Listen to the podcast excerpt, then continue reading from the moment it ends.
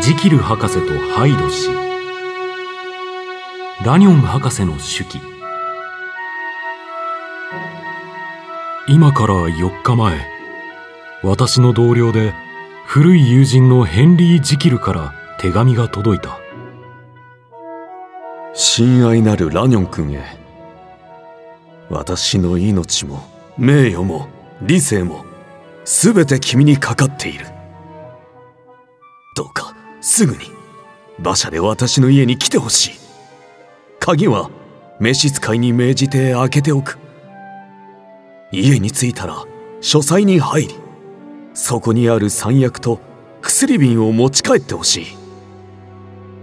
そうして夜の12時頃私の代理をよこすので彼に渡してくれ。もし君が言う通りにしてくれなければ私は破滅だ。君はもうヘンリー・ジキルに会うことはないものと思ってくれ。ああナニョン君。もはや私は君の親切にすがるより他はない。どうか私を救ってください。君の友人ヘンリー・ジキル。読み終えると私はすぐ馬車に乗ってジキルの屋敷に行き頼まれた三役と薬瓶を持ち帰った。これらの品がなぜジキルの名誉なり正気なり生命なりに影響するのだろうか。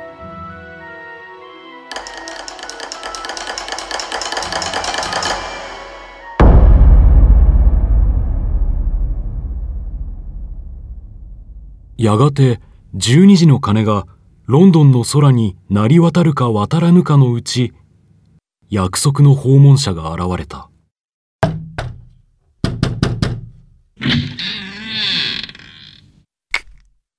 こんばんは、ラニオン博士。ジケロ博士の使いのものです。その時、彼の背後に見回り中の巡査がランプを持って歩いているのが見えた。彼は巡査に気づくと、ぎょっとした様子で家に入った。そうして、明るい室内で私は彼の姿を観察した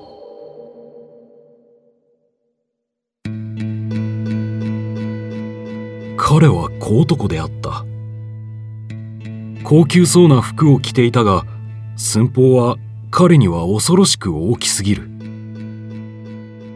ズボンは足にダブダブとぶら下がっていてカラーは肩の上に無様に広がっている。何より思わずゾッとしてしまう顔つきと非常な筋肉の活動力とちょっと見ても非常に虚弱な体質との異常な結合とが私に強い印象を与えた。また彼の近くにいるとなぜか妙な不安と本能的嫌悪感を覚えた。私は懐に入れた護身用の銃をそっと確認した。あれを持ってきてくれましたか？どどこにあるのですか？早く。出してください。早く出してくれ！ちょちょっと落ち着きなさい。痛い。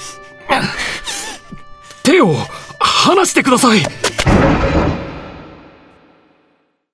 私は彼に触られると血が凍るような感じがして彼を押しのけた。そして彼に腰を下ろすよう促した。どうも。失礼しました。ラニョ博士。あなたのおっしゃることは、いかにもごもっとも。気がせいていたもので、つい、無造をしました。私は、あ、あなたのご同僚、ジキル博士の依頼を受け、ちょっと重大な用事で参ったのです。それで、あなた、き、きっ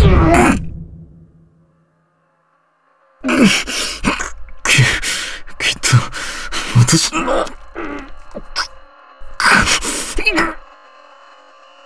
彼はちょっと言葉を切って片手を喉に当てた。病的興奮の発作が起ころうとしているのを抑えているのが私には分かった。薬、を。おおだ大丈夫ですか？薬ならここにありますよよこせ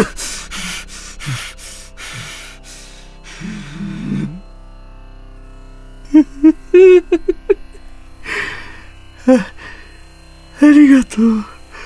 感謝します。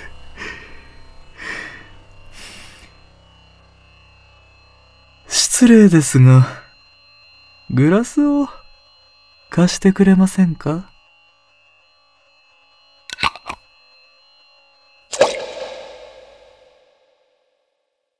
私がグラスを手渡すと彼は薬瓶から赤い液体を垂らしそれに一包みの山薬を加えた。最初赤みを帯びた色であったこの混合物は次第に色が鮮やかになりブツブツと音を立てて泡立つと水蒸気を発散しだした。やがて沸騰が止むとそれは紫色から薄い緑色に変わっていった。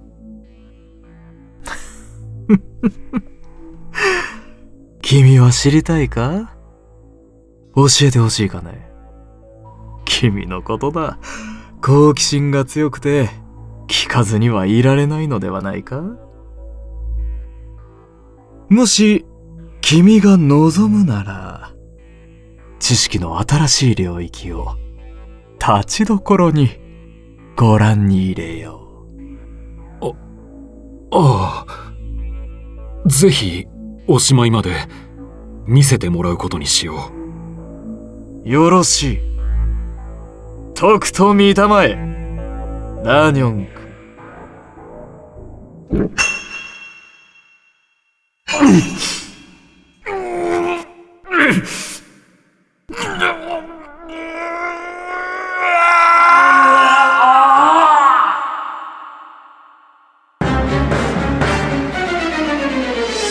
て私は自分の目を疑った。なんと彼の体がどんどん膨らみ始め顔は次第に黒く目鼻立ちが溶けて変わっていったのだ。まさか。君は。私の心は恐怖でいっぱいになった。それは私の目の前にブルブル震え半ば気を失い死からよみがえった人のように手で前方を探りながら彼がっていたからである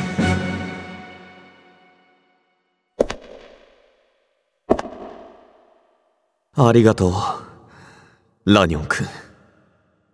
親愛なる、我が友よ。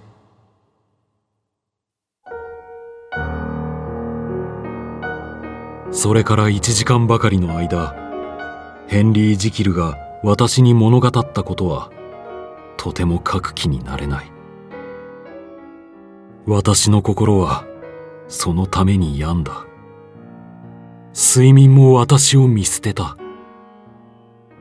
激しい恐怖が昼も夜も離れない。あの男が介護の涙を流しながら打ち明けた背徳行為については思い出してもゾッとする。最後に一つだけ君に伝えたい。その夜私の家へ来た男はジキル自身の告白によればハイドという名でイギリス中の警官に追われている殺人犯なのだ。